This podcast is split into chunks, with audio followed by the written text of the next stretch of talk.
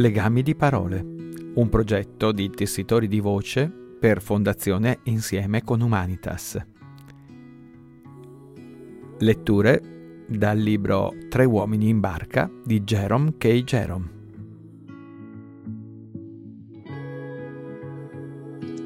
Tre uomini in una barca, capitolo sedicesimo. Giungemmo in vista di Reading verso le undici. Il fiume è sudicio e lugubre in questo tratto e non si è indotti a sostare nelle vicinanze di Reading. La cittadina è una località antica e famosa che risale agli oscuri tempi di re Ethelred, quando i danesi ancorarono i loro vascelli da guerra nel Kennet e incominciando da Reading devastarono tutti i territori dell'Essex Qui Ethelred e il fratello Alfred attaccarono e sconfissero gli invasori. Ethelred pregando e Alfred combattendo.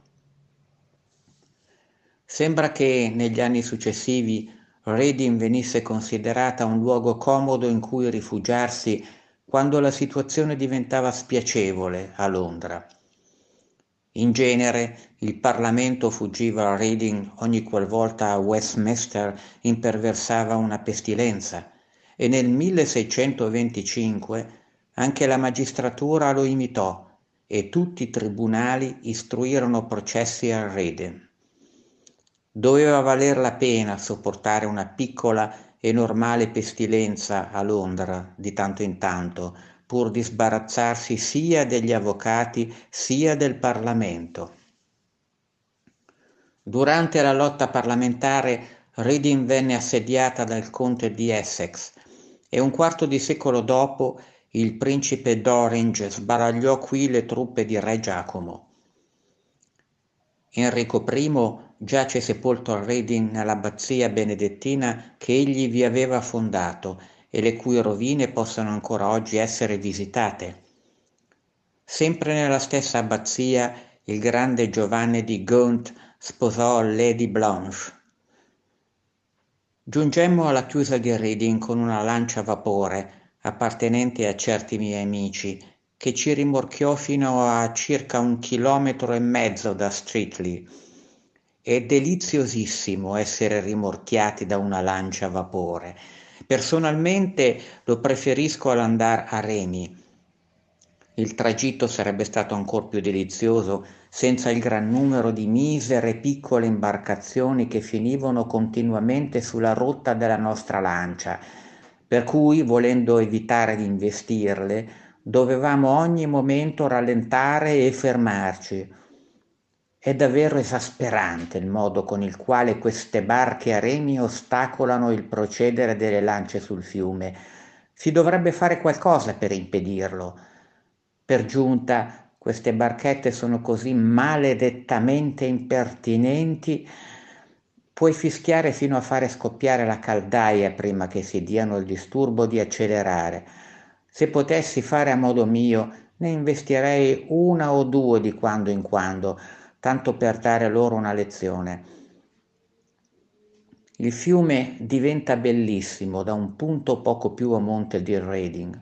La linea ferroviaria guasta alquanto il paesaggio vicino a Tilehurst, ma il tratto da Maple Durham a Streatley è splendido.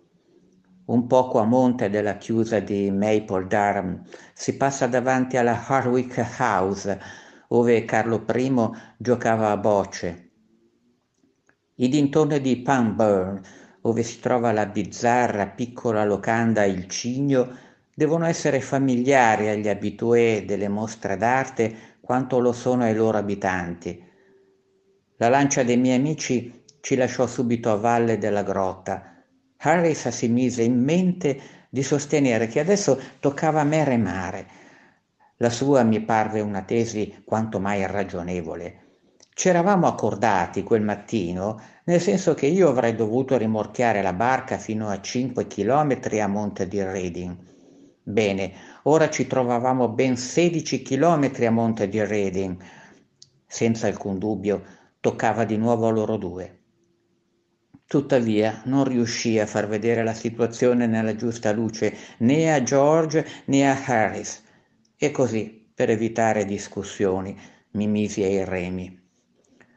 Non stavo remando da più di un minuto circa quando George notò qualcosa di nero che galleggiava sul fiume, per cui andammo da quella parte. George si sporse mentre ci avvicinavamo, allungò la mano e fece per afferrare la cosa Subito dopo si tirò indietro con un grido sbiancando in faccia. Era il cadavere di una donna. Rimaneva come se fosse stato molto leggero a fior d'acqua. Il viso della sconosciuta aveva un'espressione suave e placida. Non era un bel viso, sembrava invecchiato troppo prematuramente, sembrava troppo smunto e tirato per poter essere bello Ciò nonostante era quello un volto dolce e amabile, benché portasse i segni degli stenti e della miseria, e aveva quell'espressione di calma e sereno riposo che affiora a volte sul viso dei malati quando le sofferenze li abbandonano, infine. Fortunatamente per noi, in quanto non ci tenevamo affatto a essere trattenuti nel tribunale dal magistrato inquirente, Alcuni uomini sulla riva avevano già veduto il cadavere e si occuparono loro della faccenda. Venimmo a conoscenza in seguito della storia di quella donna. Si trattava naturalmente della solita, solitissima e banale tragedia. Ella aveva amato ed era stata ingannata, o si era ingannata. Comunque aveva peccato capita ad alcuni di noi di tanto in tanto, e la famiglia e gli amici, logicamente scandalizzati e indignati, si erano affrettati a chiuderle in faccia ogni porta. Rimasta a combattere sola contro il mondo, con il macigno della propria vergogna intorno al collo, la poveretta era scesa sempre e sempre più in basso, per qualche tempo aveva mantenuto se stessa e il bambino con i dodici scellini alla settimana che le fruttavano dodici ore di fatiche al giorno, spendendo sei scellini per la creaturina e mantenendo insieme il proprio corpo e l'anima con il poco che restava. Ma sei scellini alla settimana non possono tenere molto uniti l'anima e il corpo, quando esiste tra di essi un legame così esile anima e corpo tendono a separarsi. Un giorno, presumo, la sofferenza e la tetra malinconia erano apparse più chiaramente del solito dinanzi agli occhi di quella poveretta e lo spettro beffardo della situazione l'aveva spaventata. Si era rivolta con un ultimo tentativo agli amici, ma contro il gelido muro della loro rispettabilità la voce della rea non poteva che restare inascoltata. Ella era andata allora a rivedere il suo bambino. Lo aveva tenuto tra le braccia e baciato stancamente, come se fosse stordita. Poi, senza tradire una particolare commozione di qualsiasi sorta, dopo avergli messo in mano una tavoletta di cioccolata da un penny, spese gli ultimi scellini rimasti per il biglietto ferroviario fino a Goring.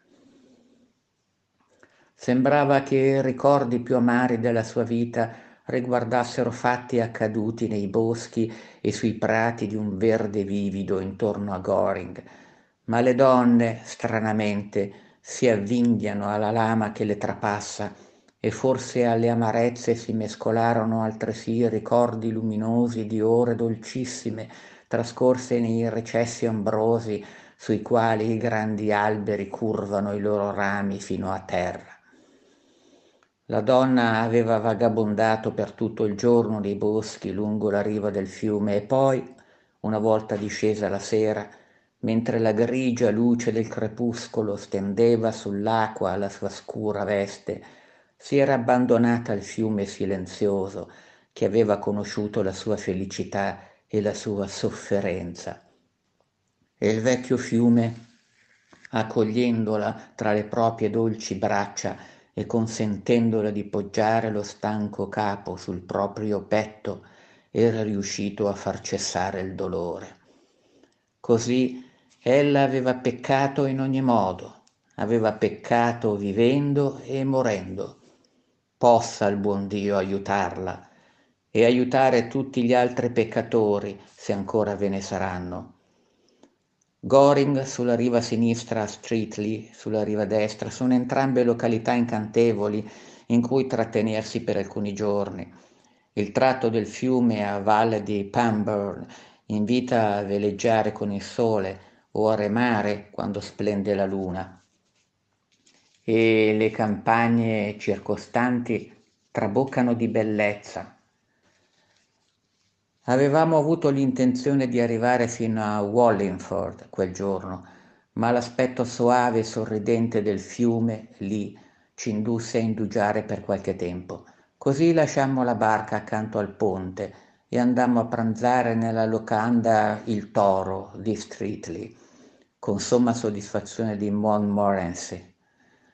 Dicono che le colline a ciascun lato del corso d'acqua, in questo punto, si univano un tempo, formavano una barriera attraverso quello che è oggi il Tamigi, e il fiume terminava a Monte di Goring, formando un vasto lago. Non sono in grado né di smentire né di confermare tale asserzione e perciò mi limito semplicemente a esporla. È un'antica cittadina, Streatley. Risale, come quasi tutte le città e i villaggi lungo il fiume, ai tempi dei Britanni e dei Sassoni. Goring non è certo una località graziosa quanto Streatley e potendo scegliere è preferibile sostare in quest'ultima.